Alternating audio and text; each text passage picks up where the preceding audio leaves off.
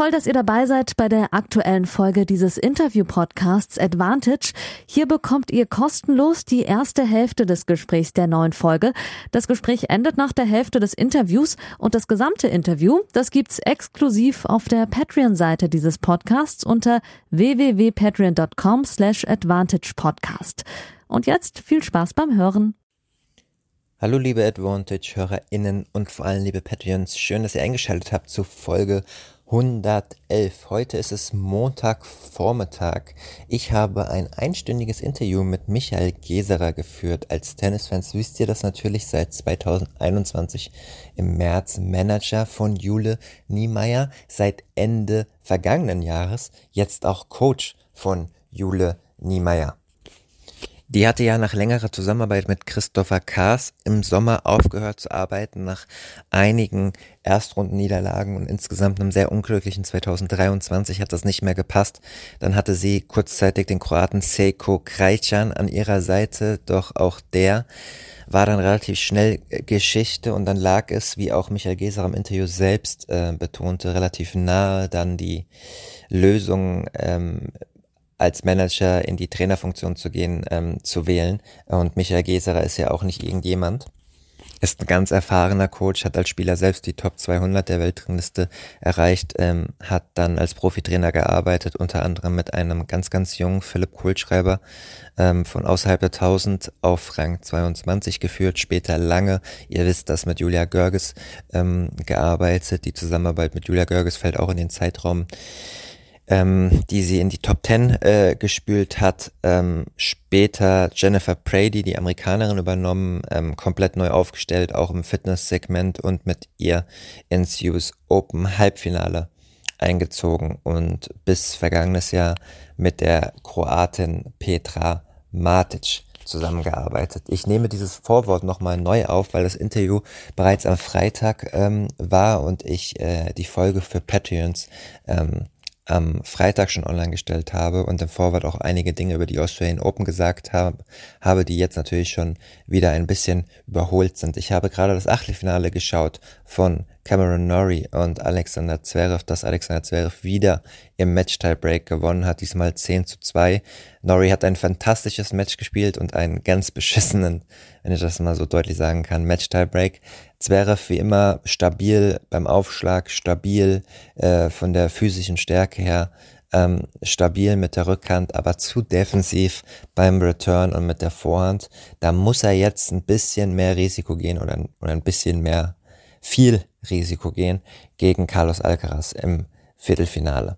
Ansonsten haben wir nicht nur über, ähm, über Jule Niemeyer und die Zukunft gesprochen, sondern natürlich auch ein bisschen über das Damen-Tennis, über die Australian Open und über ganz viel weiteres. Ähm, habt eine gute Zeit. Von mir bleibt noch zu sagen, dass jetzt in der zweiten Grand Slam Woche weiterhin Aufträge für eurosport.de ähm, zu lesen sein werden für euch und für Zeit Online auch. Und meine erste Reise im Jahr 2024 ist jetzt spruchreif. Ich werde beim Davis Cup sein in der Nähe von Budapest, Deutschland, in Ungarn, gegen Ungarn am 1. Februarwochenende unter anderem für die FAZ. Also da seht ihr dann natürlich auch über Instagram advantage-podcast wieder ganz, ganz viele Insights aus der Halle. Es gibt äh, Sonderpodcasts dann am 1. Februarwochenende und ich schaue nochmal, was ich erreichen kann mit äh, SpielerInnen oder TrainerInnen ähm, bis zum Ende des Monats. Aber ansonsten gibt es dann ganz, ganz aktuelle Podcasts und Informationen vom Davis Cup. Genau, jetzt ganz, ganz viel Spaß mit einer Stunde mit Michael Geserer über Julian Niemeyer und ihre zukünftige Zusammenarbeit. Wir hören uns ganz bald.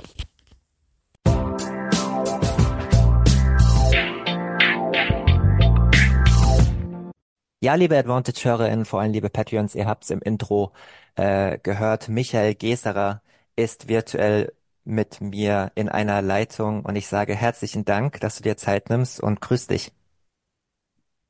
Gerne. Grüß dich, Janik. Wir haben es im Vorgespräch jetzt gar nicht nochmal angesprochen. Ähm, treffe ich dich gerade in, in Regensburg bei dir zu Hause an, äh, zwischen zwei Einheiten oder ähm, wo bist du gerade? Richtig, ich, äh, ja, wir haben heute Vormittag schon äh, ja, drei Stunden am Tennisplatz gestanden und äh, gehen nachher gleich ins Gym.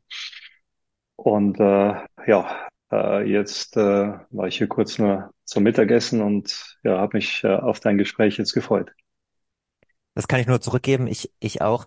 Äh, liebe Tennis-Fans, ihr habt's äh, im Intro gehört, äh, beziehungsweise ich bin mir sehr sicher, dass die meisten von euch Tennis-Freaks äh, mit dem Namen Michael Geserer was anfangen konnten, war ja auch in Folge 29 damals schon 80 Minuten zu Gast. Wir haben es gerade noch mal erörtert und uns beide daran erinnert, das war äh, während der harten Quarantäne 2021 äh, noch in, in den Tiefen der Pandemie ähm, wo man nicht viel mehr äh, zu tun hatte, als auf dem Hotelzimmer auch lange ausführliche Gespräche ähm, zu führen. Da hattest du sicher jetzt eine angenehmere Zeit in Melbourne. Du warst mit deinem neuen Schützling, äh, zumindest was äh, das Coaching-Verhältnis angeht, äh, der Manager von Jule Niemeyer bist du ja schon länger, in äh, Melbourne hast äh, zwei Turniere gespielt, am Ende die Australian Open Quali. Aber wenn du es vielleicht, bevor wir einsteigen, auch äh, im Detail, wenn du dich nochmal erinnerst und vergleichst zwischen diesem Corona-Jahr 2021 und der jetzt wieder Normalität,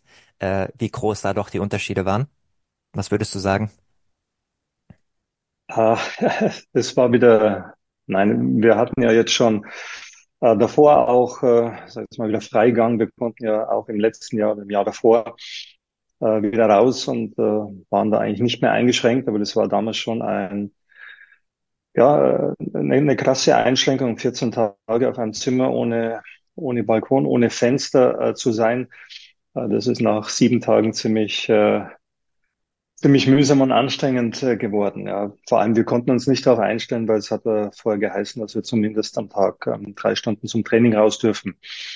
Und äh, deswegen äh, habe ich mich natürlich gefreut, jetzt äh, wieder in Australien zu sein und ähm, ja im Prinzip eine Vorbereitung so zu starten, wie man wie man es möchte und wie man es gewohnt ist. Ja, zum Glück müssen wir uns nicht mehr so viel über Einschränkungen ähm, im Profitennis während der Pandemie äh, unterhalten. Ähm, natürlich gibt's weiterhin äh, Corona und ähm, äh, man muss vorsichtig sein, zumindest wenn man sich infiziert, aber wir sind wieder ja in der Normalität schon lange angekommen. Bevor wir über äh, Jule Niemeyer reden, äh, passt es, glaube ich, äh, ganz in, in, interessant äh, gerade. Äh, ich weiß nicht, ob du schon gesehen hast, äh, ich weiß nicht, wie eng du noch deine Ex-Schützlinge verfolgst. Ähm, Jennifer Brady ist ja nicht gerade dafür bekannt, in Übermaßen auf Social Media aktiv zu sein hat aber ein Statement äh, rausgegeben, dass sie wieder einen gesundheitlichen Rückschlag hatte äh, mit ihrem Knie. Nicht das erste Mal, ja leider immer wieder von Verletzungen ausgebremst und jetzt erstmal wieder mit äh, Profitennis ähm, pausieren wird und als äh, Assistant Coach äh, an einer Universität in den USA ähm, an Nachwuchskräfte ihr Wissen weitergibt. Erstens, äh, äh, hast du das schon gelesen oder hörst du das gerade von mir zum ersten Mal? Und äh, wie findest du das, dass sie jetzt, wenn sie gerade nicht trainieren kann, ein bisschen so als Coach arbeitet? Du selbst als Profitrainer. Also ich, ich, äh, ich habe noch Kontakt äh, mit mit Jenny natürlich und äh, ja, ich äh, äh, sie hat sich ja in, in Peking äh, im letzten Jahr äh, nochmal äh, schwerer verletzt und äh, ja, der jetzt nochmal in der Vorbereitung dazu. Äh, nicht, äh, ja, keine, keine schöne Situation. Es tut mir wahnsinnig leid für sie. Mhm. Und äh, ja, ich äh, freue mich, wenn sie, wenn sie operiert ist und dann ähm, ja wieder, wieder auf der Tour äh, auftreten kann. Sie hat, sie hat letztes Jahr, also bei ihrem meinem ersten Comeback nach einer längeren Verletzung, ja, schon wieder ganz ordentliches Tennis gespielt. Äh, ja, ich habe sie, wie gesagt, im, im Peking habe ich mir die Matches auch angesehen. Ähm, ja, war sie auf jeden Fall auf einem guten Weg und äh, das ist natürlich ein erneuter Rückschlag und das, das tut mir natürlich für sie wahnsinnig leid. Das äh, glaube ich. Ähm, rein so von, von, von dem, wie du sie kennengelernt hast, glaubst du, dass sie ein, sie ein guter Coach ist, gerade für Nachwuchskräfte? Ähm, Jenny wird da sicherlich einen, einen klasse Job machen, weil sie, ja, weil sie gerade dieses, äh, sie, sie kommt ja vom College und äh, ja, ihr hat das Spielen schon sehr viel Spaß gemacht. Sie hat viele Freundinnen auf der Tour, äh, die mit ihr da am College waren oder auch gegen sie gespielt haben. Ähm, ja, mit denen war sie sehr, sehr oft äh, in Kontakt und unterwegs. Und äh, ich kann mir gut vorstellen, dass ihr das äh, ja viel Spaß macht und vielleicht äh, ja einiges an Freude bringt, äh, wenn sie jetzt gerade auch nicht aktiv spielen kann. Ich habe es im Intro äh, erwähnt, ähm, du hast sie äh, ähm, lange äh, trainiert, äh, komplett mit ihr neu gestartet und 2020 äh, sie betreut, als sie ins US Open Halbfinale gekommen ist. Und ich weiß noch, dass wir damals im Podcast lange geredet haben, auch dass ihr ähm, physiologisch und fitnesstechnisch fitnesstechnisch äh, äh, alles nochmal neu gemacht habt und neu gestartet habt. Ähm, umso bitterer ist es ja dann, wenn man eigentlich so professionell ist und vieles macht, dass der Körper ja dann trotzdem ähm, nicht unbedingt immer hält. Ne? Es gibt halt, äh, würdest du sagen, oder die Aussage wäre, es gibt keine hundertprozentige Garantie, egal wie professionell man ist, dass man als Tennisspielerin oder als Tennisprofispieler, ähm, dass der Körper immer hält. Ne? Diese Gewissheit gibt's halt nicht. Ähm, ja, ja äh, also Du kannst mir ich gerne denke, dass wenn man gut widersprech mir gerne, wenn äh, ja, äh, ich, ich, ich denke, wenn man gut aufgestellt ist und äh, ja, das, das sind wir hier in Regensburg ähm, auf jeden Fall. Also wir arbeiten ja oder ich arbeite mit äh, Integrales mit Florian Sitzelsberger, ähm, der aktuell ja. Naomi Osaka betreut und natürlich Juli Niemeyer betreut und Daniel Pohl, mit dem ich damals mit mit Jenny gearbeitet habe. Das sind schon Top äh, Top-Leute für, für den Bereich Athletik, Top-Leute für den Bereich Physiotherapie. Ähm, und da hat, ja, da, da kann man eigentlich äh, relativ verletzungsfrei, glaube ich, ähm, eine Saison durchspielen, wenn man solche Leute an der Seite hat.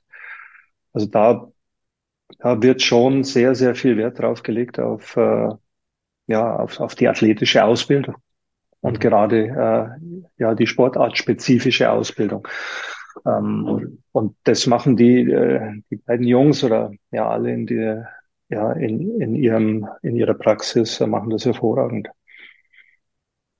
Impliziert das im Gegenzug ein bisschen, dass du andeutest, dass nach, nachdem ihr die Zusammenarbeit beendet habt, dass das dann vielleicht nicht mehr ganz so professionell war und dann wieder alte oder neue Probleme aufgetreten sind? Ähm, das, boah, das von der Ferne zu beurteilen, ist das ist das natürlich sehr schwer. Ähm, ich wollte nur ja sagen, dass wenn man sehr, sehr gut aufgestellt ist in dem Bereich, ähm, ja, dass man da gut durchspielen kann. Ja, das äh, nicht umsonst äh, sind jetzt auch äh, die Jungs, also auch ähm, wenn man an Laura Siegemund äh, sieht, die jetzt gerade hervorragend den United Cup gespielt hat, äh, da ist auch jemand äh, aus dieser Praxis dabei gewesen, mhm. äh, der sie äh, ja, da begleitet und betreut hat. Äh, ich, ich glaube, dass physiotherapeutische, gute physiotherapeutische Betreuung wahnsinnig wichtig ist. Ich glaube, das im Zusammenhang mit einer, ja, mit einem, ja, auf einem persönlich abgestimmten Athletiktraining, äh, ja, ist das A und O, um eben bestimmte Umfänge zu gehen, ja, um eben, äh, ja, diesen, dieses Turnierwettkampftennis, ähm, äh, ja, so gut wie möglich, äh, spielen zu können. Mhm. Ja, Laura Siegemund ist ja auch ein, ein, ein krasses Beispiel, ne, wenn man die Vorgeschichte kennt mit ihrem Knie, äh, Kreuzbandriss äh, und andere Probleme am Knie. Ähm, wenn man da noch äh, im und ich meine das überhaupt nicht despektierlich als, als weißer junger Mann, aber im, im Herbst der, der Einzelkarriere oder dann vielleicht auch mit dem Fokus schon auf Doppel. Sie macht das ja sehr gut mit in, in beiden Disziplinen noch, da noch das Maximum äh, rausholen möchte, dann, dann muss man da perfekt aufgestellt sein. Ich wusste das nicht, dass da jemand von, von eurer Seite auch, auch mitreißt. Umso besser, wenn sie da in guten Händen ist. Ähm, Michael, man kann in diesem Podcast eigene Fragen einreichen, wenn man äh, Patreon ist. Äh, ab dem 7 Euro äh, Pledge dürft ihr eigene Fragen einreichen. Ab 5 Euro im Monat gibt es alle Folgen zuerst und in ganzer Länge. Und der Lukas unter anderem, der das schon seit zwei Jahren immer ganz fleißig macht als äh, Hobbymoderator, hat ähm, wissen wollen, ob man als Profitrainer ähm, immer in Kontakt bleibt mit seinen ähm, einzelnen Schützlingen, nachdem man sich getrennt hat. Das ist wahrscheinlich eine sehr individuelle Lösung äh, jedes Mal von Spielerin zu Spielerin. Eben bei äh, Jennifer Brady hast du ja schon angedeutet, dass ihr noch in Kontakt seid. Deine letzte Spielerin war Petra Matic. Ich habe letztes äh, letztes Jahr euch zweimal gesehen. Äh, einmal äh, äh, in der Quali in Stuttgart, äh, als ihr unter anderem gegen ähm, Sabine Lisicki ähm, ähm, gespielt habt ähm, und äh, dann in der Trainingseinheit äh, auf Jean Bon in Paris ähm, während den French Open und ihr habt euch dann am Ende des Jahres getrennt. Vielleicht kannst du anhand dieses Beispiels mal sagen, ähm, wie das dann so abläuft, äh, ob man dann noch in Kontakt bleibt oder nicht? Ähm, ja, in, in, der Regel bleibt man ähm, mit dem Athleten oder der Athletin äh, ja, in, in Kontakt. Äh, spricht eigentlich überhaupt nichts dagegen. Also das, ähm, ja, also jetzt anhand des Beispiels Petra, ja, wir haben uns natürlich in Auckland gesehen und in Melbourne gesehen. Und äh, sie hat ja auch, äh, komme ich wieder auf die, ja, sie hat ja auch mit Leuten gearbeitet, mit denen ich jetzt weiterhin arbeite. Mhm. Ja, mit einer Simone Zitzelsberger oder einem äh, Florian Nobi, mit dem ich da war. Und äh, kennt natürlich auch die Jule und äh, da ist natürlich ein, ja, weiterhin ein freundschaftlicher Kontakt äh, da. Äh, nur die Intensität lässt natürlich nach. Also wir, ja, äh, ich werde jetzt zum Geburtstag dann gratulieren natürlich. Sie hat mir zum Geburtstag gratuliert. Und äh, ja, wir, wir tauschen uns jetzt nicht ganz regelmäßig mehr aus. Also das, das sicher nicht mehr, aber wir haben weiterhin natürlich ein gutes Verhältnis. Und ähm, ja, ähnliches äh, bei einer äh, Jenny. Natürlich, und das interessiert mich schon, äh, wie es ihr geht. Und äh, ja, sowohl der Jenny als auch der Petra wünsche ich natürlich nur das Beste. Und äh, ich glaube, dass, dass da alle Trainer so in etwa äh, verfahren.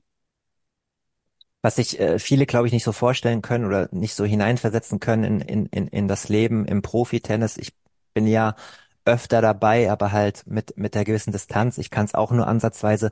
Ist natürlich die Intensität, wenn man eine Spielerin oder einen Spieler über, äh, übernimmt, wie viel Zeit man dann da doch tatsächlich mit diesen Menschen auch verbringt. Es ist ja längst nicht nur die zwei Einheiten und Fitnesseinheit am Tag ähm, auf den Tennisplätzen und in den Gyms, sondern halt auch oft Abendessen. Äh, man, man sieht den Menschen, wenn's einem, wenn es ihm gut geht, wenn es ihm schlecht geht.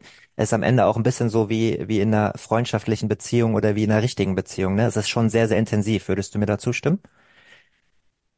Äh, stimme ich auf jeden Fall zu. Und äh, ja, eines, ich glaube, das wahnsinnig wichtig ist, dass man ja den Menschen, mit dem man arbeitet, auch gut kennenlernt dass man eben viel Zeit verbringt, weil man ja dann den Menschen auch noch ein wenig besser versteht und auf ähm, bestimmte ähm, ja, Reaktionen dann besser eingehen kann. Oder ja, alles, was den, den Lernfortschritt anbelangt, also eine, eine engere Bindung oder eine enge Bindung, und die haben, glaube ich, alle Trainer auf der Tour mit ihren Athleten, ähm, die, die ist äh, ja Voraussetzung, um, ja, um Veränderungen zu schaffen. Mhm. Ich habe äh, 2019 damals noch fürs Tennismagazin mal eine ganz, ganz äh, lange Geschichte gemacht über Trainer im Profitennis aus Sicht der Profitrainer, welche Nachteile auch die, die Trainer haben. Zum Beispiel Stichwort Verträge. Ähm, du weißt das viel besser als ich. Äh, viele äh, Profitrainer haben teilweise manchmal nur mündliche Vereinbarungen, teilweise auch mal nur über ein Quartal mit einer Spielerin, einem Spieler ähm, ähm, äh, zusammenzuarbeiten. Und dann ist es ja ganz schwierig, dieses Spieler-Trainer-Verhältnis auch aufrechtzuerhalten, ne? dass man auch mal einen Spieler, eine Spielerin kritisieren muss äh, auf dem Platz, ohne Angst zu haben, dass äh, sie oder er am nächsten Tag die Zusammenarbeit beendet und man kein, kein Geld mehr bekommt oder so. Ähm, Hast du das geschafft, über deine Reputation, über deine Erfahrung, auch über deine Rolle an der äh, in, in, in, Regens, äh, in Regensburg an der B-Tennis Space äh, und auch aus deiner Managerrolle immer da abgesichert zu sein und auch Verträge zu haben über einen relativ langen Zeitraum, um auch wirklich effektiv als Coach arbeiten zu können? Ich, ich bin da ein wenig anderer Ansicht. Also ich denke, dass das Verträge für mich sind nicht so wichtig, weil die Zusammenarbeit mhm. muss, muss ja fruchten, ja, die muss ja passen. Ähm, und das merkt ja ein Spieler relativ schnell. Und ja, äh, da ist ein Papier, irgendwas, was da draufsteht, ähm, natürlich schön und nett, aber wenn es nicht mehr passt, wird man sich dann eh irgendwo an irgendeiner Stelle trennen. Und äh, ja, wenn man das Gefühl hat, man bringt die Informationen nicht so an, äh, dass der Spieler davon profitiert, äh, ja, das, äh, ja, mir ist es nicht wichtig. Ähm, äh, ob ich jetzt einen Vertrag über zwei Jahre, ein Jahr äh, oder einen Monat habe, sondern ähm, ja, mir ist wichtig, dass, dass man was bewegt, äh, wenn man, äh, wenn man einen Job antritt. Ähm, ja, und äh, die äh, ich, ich verstehe, dass das Feld ist, also dieses äh, Trainer-Business ist ja, ist nicht das Leichteste, aber ich denke, wenn du, wenn du Qualität hast und wenn du, ja, es muss ja immer passen, du musst ja immer auch mit dem richtigen Athleten dann auch zusammenkommen, der dann auch die Sachen von dir genauso annimmt, wie es das du vorstellst. Es ist ja eine Zusammenarbeit, ähm, das ist ja nie so eine Ein-Mann-Geschichte. Ähm, ja, wenn das nicht passt, dann möchtest du das ja auch nicht mehr weitermachen. Mhm. Äh, wenn du das Gefühl hast, ja, da geht nichts vorwärts, äh, derjenige, der nimmt das nicht so an, äh, dann äh, deswegen, ja, wenn es passt und wenn die Qualität da ist, dann hält sowas sowieso. So äh, sehe ich das und so, ja, so so war es auch in der Vergangenheit immer. Mhm. Das heißt, völlig losgelöst von deiner äh, ähm, äh, Personalie. Ähm, ich persönlich habe so ein bisschen den Eindruck, dass ja doch manchmal so diese Hire und Fire Mentalität auf der Tour herrscht. Ähm, du wirkst jetzt Ja, in deiner ja, Antwort relativ entspannt und distanziert zu dem Thema, sagst, wenn man gut arbeitet, dann passt das schon alles so. Ich habe natürlich auch schon mit Coaches geredet oder auch mal off the record geredet, äh, nicht öffentlich. Da herrscht schon manchmal auch so ein bisschen Unsicherheit. Also, das ist nur mein subjektives Gefühl. Ähm, ja, aber da, da bin ich wieder bei dem. Also wenn wenn man gut mit jemandem zusammenarbeitet, dann denke ich mal, gibt es äh, relativ wenig Gründe, warum die Zusammenarbeit nicht mehr weitergehen sollte. Mhm. Äh, wenn aber irgendwas nicht so gut und du musst ja sehen, ein Spieler hat eine gewisse Zeit, wo er, ja, wo er spielen kann. Äh, Ja. und äh, in, in dieser Zeit muss er das Maximale rausholen. Und äh, wenn er jetzt äh, sich langfristig fünf Jahre an irgendjemand binden würde und das funktioniert nach einem halben Jahr nicht mehr, ja, dann, dann wäre er, ja, dann, ich, ich verstehe, was du meinst, ja, dann, aber dann müsste, dann würde, müsste man sich irgendwo einigen, aber äh, nee, ich, wenn es klappt, klappt. Und äh, das spürt man relativ schnell und dann wird eine Beziehung draus und wenn man äh, sich trennt, dann äh, ja, dann gibt es schon Gründe. Und äh, da, ja, ich kenne viele langfristige Trainer-Spieler-Beziehungen ähm, und äh, ja, gerade aus diesen Gründen, weil da Vertrauen da ist. Und je länger man mit jemandem zusammen ist, desto besser kann man eigentlich mit ihm arbeiten, weil da einfach von Haus aus ein großes Grundvertrauen dann äh, da ist. Danke für deine Ja, ausführliche. warum, warum nimmt eine, warum nimmt eine Na- Naomi Osaka wieder nach der Schwangerschaft einen Wim Fissette? Weil sie Vertrauen hat. Mhm. Ja, so, so einfach, glaube ich, ist es. Warum ist eine Sakari mit einem Tom Hill so lange zusammen? Weil sie Vertrauen hat. Egal, ob es mal gut läuft oder nicht. Ja, sie weiß, ich bewege was mit ihm. Also, das ist mein, meine Sichtweise. Deswegen, äh, ja, ich glaube, jeder, jeder, ähm, jeder macht da seine eigenen Erfahrungen, aber ich habe eben ja die Erfahrung gemacht, dass es schon passen muss, weil wenn es nicht passt, dann, dann macht dir als Trainer ja auch keinen Spaß und dann, äh, dann überlegst du dir ja auch, äh, ob du irgendwo anders hingehst. Ja. Naja, wenn man natürlich auch so gut ist oder so viele Erfolge mit unterschiedlichen Spielern gefeiert hat wie Wim Fissette, das ist ja natürlich auch eine Reputation, auf der man aufbauen kann, ne? Wo man dann etwas weniger äh, Angst haben muss, äh, als jemand, der vielleicht Newcomer ist und gerade erst einen Trainerjob hat oder so. Jedenfalls danke, dass du dich ausführlich äh, zu diesem, ich meine, du weißt es besser als ich, nicht einfachen Thema geäußert hast. Ähm, wir wollen natürlich über Jule Niemeyer sprechen. Ganz kurz davor, ähm, eventuell noch mal ganz kurz über aktuell über die Australian Open. Ähm, ich habe die Nacht durchgemacht. Ich, ihr wisst das, ich arbeite äh, dieses Jahr aus, äh, au- aus Deutschland aus, äh, weil ich ja eine persönliche Pause hatte im Dezember. Ähm, ist nicht ganz so einfach, ähm, vor allem wenn Herr Zverev um ein Uhr nachts anfängt und um kurz vor sechs morgens erst fertig ist und man dann noch zwei Texte äh, schreibt. Ähm, äh, du bist in Deutschland, du, du trainierst. Ich nehme mal an, du machst die Nächte nicht durch und hast das Match heute Nacht auch nicht gesehen, oder? Oder doch? Äh, wenn ich, wenn ich aufwache, weil ich noch immer ein wenig äh, Jetlag habe, dann äh, schaue ich mir schon die Australian Open an. Äh, aber heute bin ich tatsächlich ein wenig äh, später aufgewacht, also so um sechs erst. Und äh, ja, nein, ich habe es nicht gesehen. Mhm. Also es äh, war eine der äh, krassesten äh, Day Sessions der der vergangenen Jahre.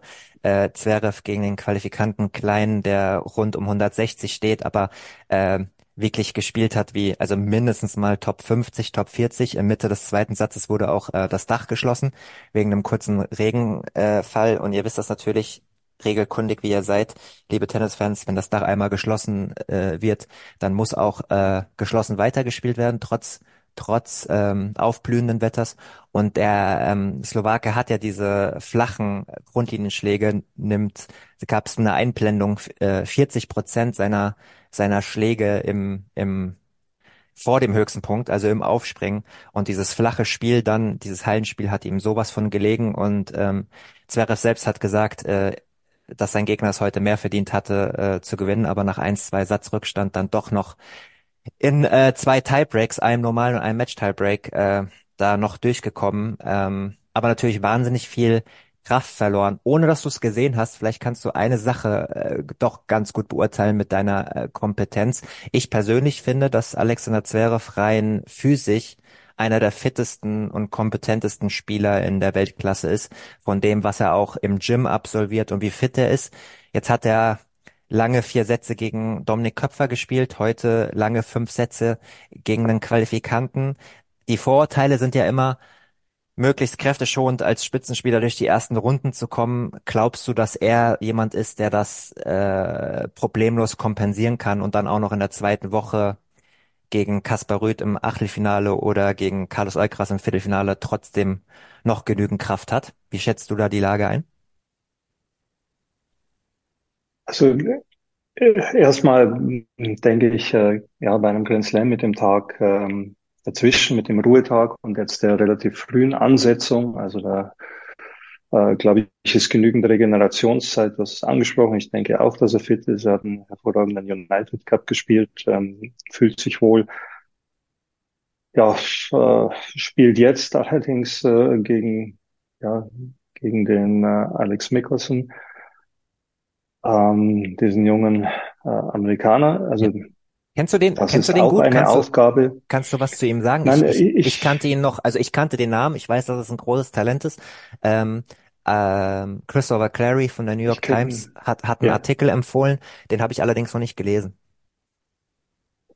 Nein, ich kenne ihn nicht gut. Also die, ich, ich weiß nur, dass, äh, ja, dass er den äh, Lehečka geschlagen hat und wenn er den schlägt, er hat auch in der, im Vorbereitungsturnier ja ordentlich gespielt, ähm, steht auch irgendwas mit äh, 20 in der Welt. Also äh, wenn er den in vier Sätzen schlägt, dann, dann muss man ihn definitiv äh, ernst nehmen und ich würde empfehlen, dass, äh, ja, dass er halt gut gescoutet wird und ja, dass man da nicht überrascht ist, äh, weil äh, anscheinend spielte er gute Australian Open. Nee, aber um auf das nochmal zurückzukommen, ähm, ja, ich äh, gibt Matchpraxis, ja, es ist äh, so enge Matches zu überstehen, äh, um weit zu kommen.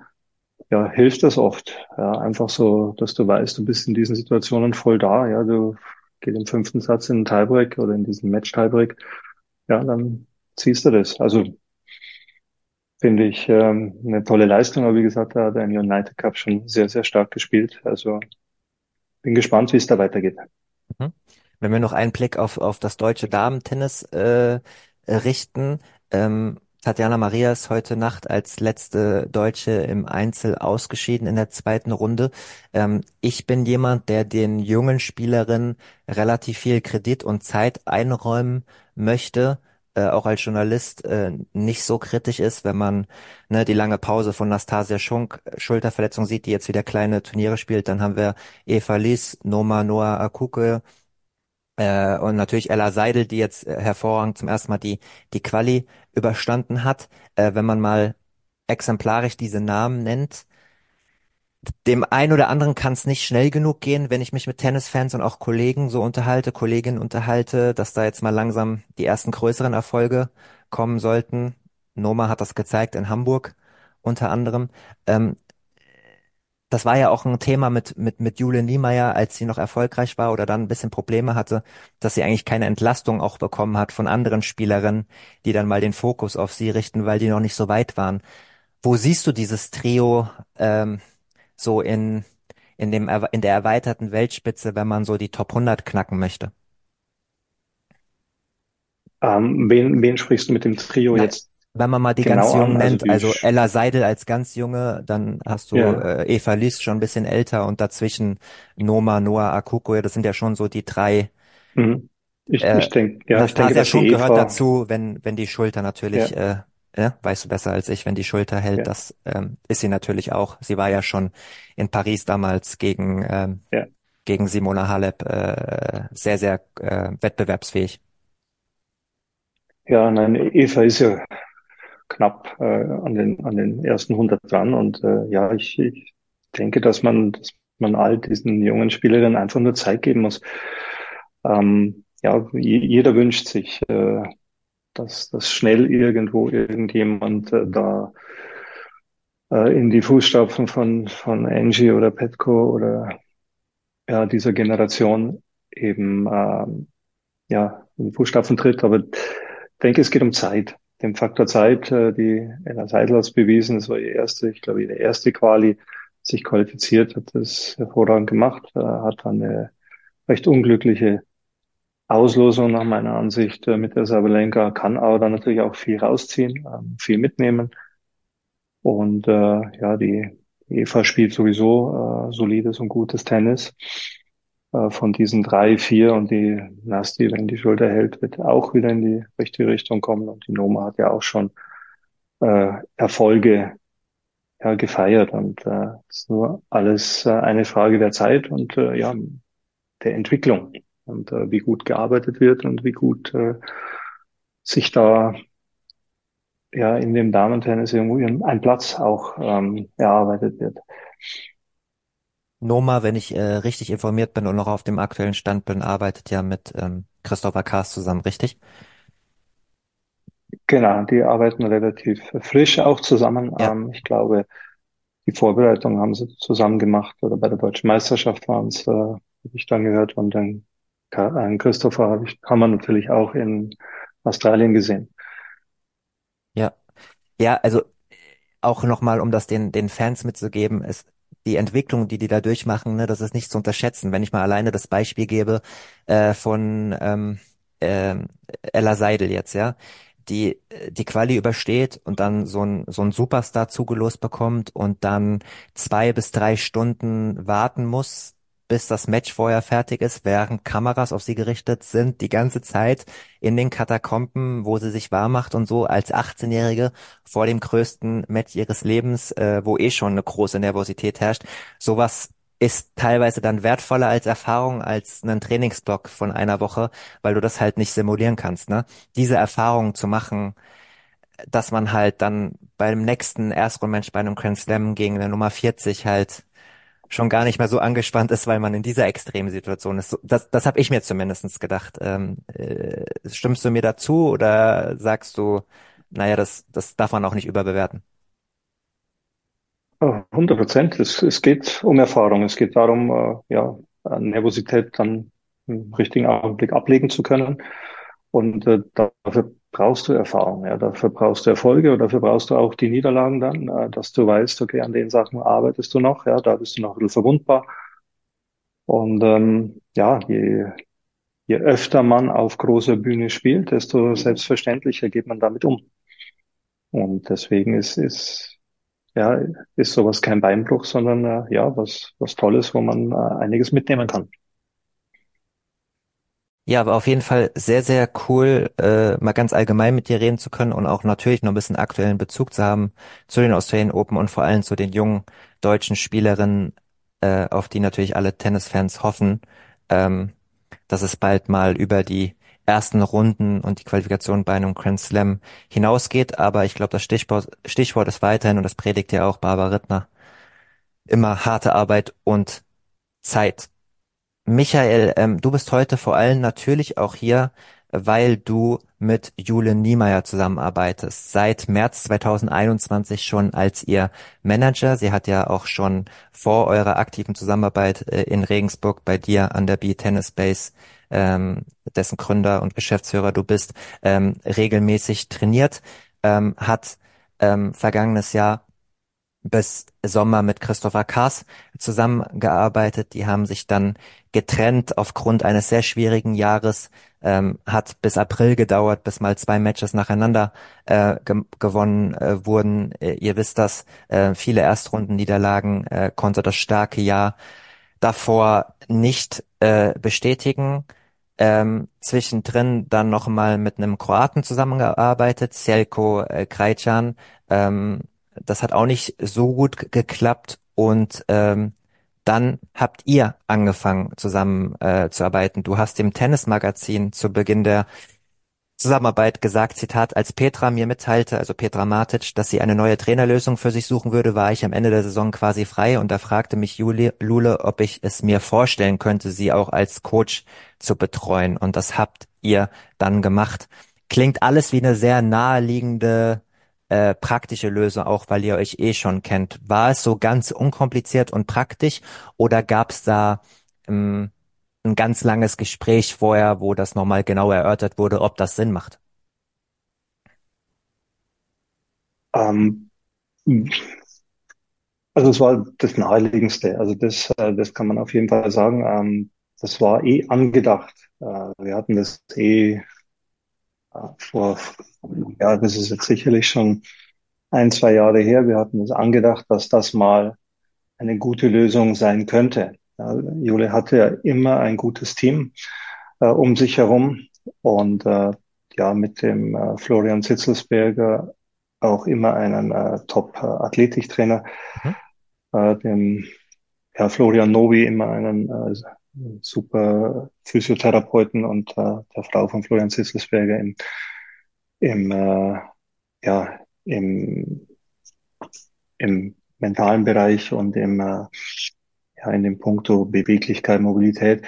Also da, äh, sie war schon immer ganz gut aufgehoben. Ja. Sie hatte mit dem Christoph einen tollen Trainer. Auch der Zelko war ein, ein sehr guter Trainer. Und das war nicht so, dass es da irgendwo nicht äh, gepasst hat, sondern ähm, ja, da ging es eigentlich primär darum, dass, dass wir beide da die Gelegenheit jetzt wahrgenommen haben, ähm, ja, die, die Vorbereitung auf die neue Saison zusammen zu starten. Und ähm, nee, von, von meiner Seite, ja, ist toll, es macht äh, tierisch Spaß. Äh, ich kriege jeden Tag von ihr 100 Prozent äh, auf dem Platz, äh, im Gym, äh, außerhalb vom Platz. Und ähm, ja, es ist, ja, ist eine, eine, eine sehr produktive äh, Beziehung bisher.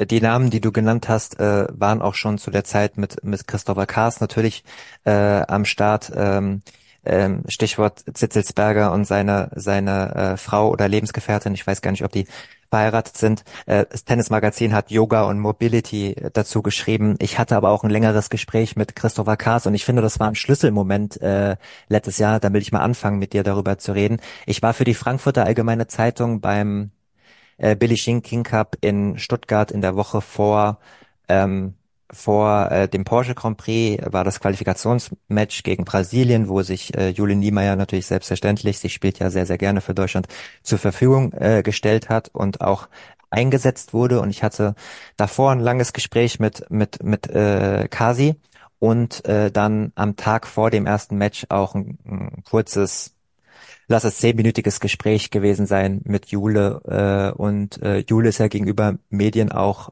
ja stoisch, ruhig, erklärend und so. Und Kasi hatte zu dem Zeitpunkt im, im langen Gespräch, auch im Background-Gespräch, eigentlich ein super Gefühl für sie. Da hat er erklärt gehabt, in dem amerikanischen Swing, wie viel Arbeit die da reingesteckt haben, auch zu, trotz der Matches sehr, sehr viel Arbeit reingesteckt haben, zusammen mit Sitzesberger, ähm, zusammen mit den ähm, Einheiten, äh, mit, mit seiner Lebensgefährtin, mit Yoga etc. Und dass sie eigentlich das war sein Gefühl, jetzt kurz vor dem, vor wirklich guten Ergebnissen steht. Und dann hat sie eigentlich einen super Billie Jean King Cup gespielt, auch mit, mit guten Ergebnissen. Und ich hatte dann auch in meinen Texten geschrieben, dass das ein wirklich guter Turnaround-Punkt sein kann und alles. Ich habe jetzt extra mal ein bisschen ausgeführt, weil ich das so prädestiniert fand, diesen Punkt. Und dann hat's mit kleinen Ausnahmen doch nicht richtig geklappt. Hast du da irgendwie rückblickend eine Erklärung für äh, oder kann man das nicht richtig erklären? Ähm, ja, also Jule ist, ja, Jule hatte letztes Jahr ein schwieriges Jahr und äh, äh, ich glaube, dass sie, dass sie vieles richtig gemacht hat und ja, das eine oder andere ist eben nicht so gelaufen, wie, ja, wie es laufen hätte sollen. Ähm, was da jetzt genau und warum Und wieso da nicht so gelaufen ist, glaube ich, spielt gar nicht so eine große Rolle. Ich glaube, da, also jetzt bei uns zumindest, äh, spielt, spielt eine Rolle, dass man einen, dass man eine Idee hat, dass man eine neue Idee hat, äh, die man verfolgt, äh, dass man daran arbeitet und äh, ja, sich da ähm, ja einfach das Spiel verbessert, das Spiel, das Spiel weiterentwickelt und äh, und da täglich äh, einfach äh, ja, mit, mit guter Arbeit und äh, sie gibt täglich, wie ich, wie ich schon eingangs gesagt habe, äh, ihre, ihre 100 Prozent. Sie ist immer voll dabei. Hm. Äh, sie, sie ist, ja, sie, sie ist ähm, auf der einen Seite neugierig, wissbegierig, auf der anderen Seite äh, probiert sie Dinge aus. Ähm, ja, also es, äh, äh, ja, ich denke, dass dieses Jahr auch, äh, dieses letzte Jahr jetzt auch dazu beiträgt, ähm, ja, da stärker rauszugehen und einfach äh, zu verstehen, okay, was brauche ich für mein Spiel, ja, was äh, hole ich mir noch, ähm, welche Sachen muss ich noch zusätzlich ähm, ja in mein Spiel mit aufnehmen, um eben äh, ja erfolgreich zu sein. Und äh, das ist ein Weg, den, den wir jetzt eingeschlagen haben. Und äh, ja, da, da werden wir dabei bleiben. Ich will auch äh, größtenteils in die Zukunft blicken und an was sie arbeitet und auch nicht irgendwie auf der Vergangenheit rumhacken. Noch lass mich bitte trotzdem noch einen Punkt äh, ansprechen. Ich habe hier auch noch ein bisschen rausgesprochen, nur noch mal im rückblickend. Äh, Einzelbilanz letztes Jahr 45 Matches, 16 gewonnen, 29 verloren. Ähm, davor das Jahr Wimbledon Viertelfinale, äh, ein krasses Match bei den US Open gegen Iga Swiatek gehabt, wo sie äh, äh, mega konkurrenzfähig war das hat eine gewisse Erwartungshaltung geschürt, zusammen mit dem, was wir vorhin angesprochen haben, als dann neues Zugpferd äh, im deutschen Damentennis. Angelique Kerber macht eine Babypause, ist nicht präsent. Die, die jungen Frauen brauchen noch Zeit. Ähm, war die Erwartungshaltung an Jude Niemeyer nach diesen ersten Erfolgen 2022, war die gerechtfertigt oder war die in Relation zu dem, was sie erreicht hat, zu hoch? Daneben, also jetzt auch von uns Medien oh, als Medi mhm. Medi äh, genau, da nehme ich mich, da, da nehme ich mich jetzt nicht aus, also ja. explizit auch mich. Äh, wir haben natürlich dann erwartet und und gedacht, dass das die Benchmark ist, ne? Äh, zweite Wochen bei Slams zu erreichen. Ah ja, ich glaube, es hat jeder Spieler hat das Ziel, äh, die zweite Woche bei einem Grand Slam zu erreichen. Und ähm, da ist äh, Juli natürlich auch keine Ausnahme. Und äh, sie hat äh, ja das zweimal bewiesen im äh, Jahr 2022 äh, bei zwei Turnieren, äh, einmal Viertelfinale, einmal äh, letzte 16. Ähm, ja, sind, sind zwei hervorragende Ergebnisse und äh, auch die Matches, die sie im letzten Jahr gewonnen hat, äh, gegen eine Muchova in Wimbledon, eine Kvitova ähm, ja, in, in Madrid, äh, zeigen ja auch, dass sie eine Enchabeur in Berlin noch, ja, dass sie, ja. ja, dass da sehr, sehr viel in ihr steckt. Und jetzt geht es darum, okay, wir probieren das auszubauen, wir probieren das äh, zu stabilisieren. Und äh, ja, dass, dass man konstant auf einem guten Niveau spielen kann. Und dafür geben wir uns jetzt aber trotzdem ein wenig Zeit, weil wir da äh, ja unser, unser Spiel einfach ja, ähm, verbessern müssen. Mhm. Ähm, du hast der Bild-Zeitung äh, äh, zu Beginn der Zusammenarbeit gesagt oder während, da habt ihr schon zusammen äh, die, die Off-Season, die Vorbereitung schon zusammen gemacht. Äh, Zitat, es waren wohl Jules härteste vier Wochen aller Zeiten. Sie hat in allen Bereichen kräftig zugelegt, also Stichwort Fitness äh, etc. pp.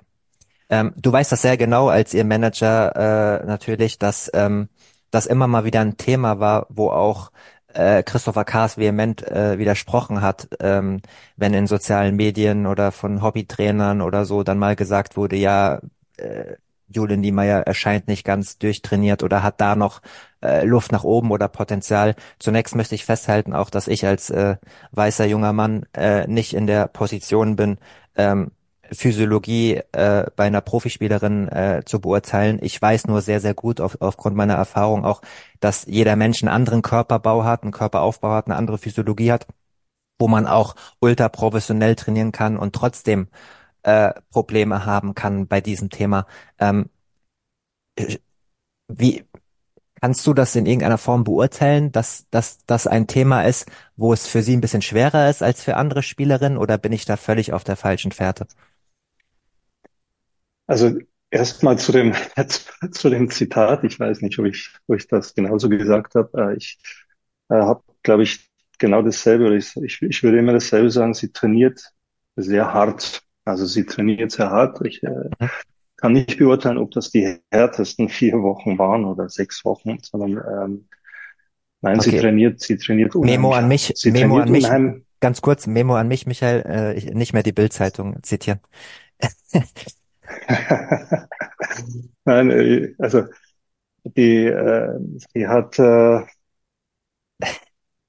ja, sie, sie hat in der Vorbereitung wahnsinnig hart trainiert und sie hat jede, jede dieser Gym-Einheiten und Tenniseinheiten zu 100 Prozent genutzt. Ähm, ich glaube, das ist äh, das, was ich, was ich gesagt habe und was ich, was ich jedes Mal sage und auch jede Einheit, die wir jetzt, äh, wo wir unterwegs waren und ähm, ja, da und jetzt zum, zum Fitnesszustand Das war der erste frei zugängliche Teil der neuen Folge.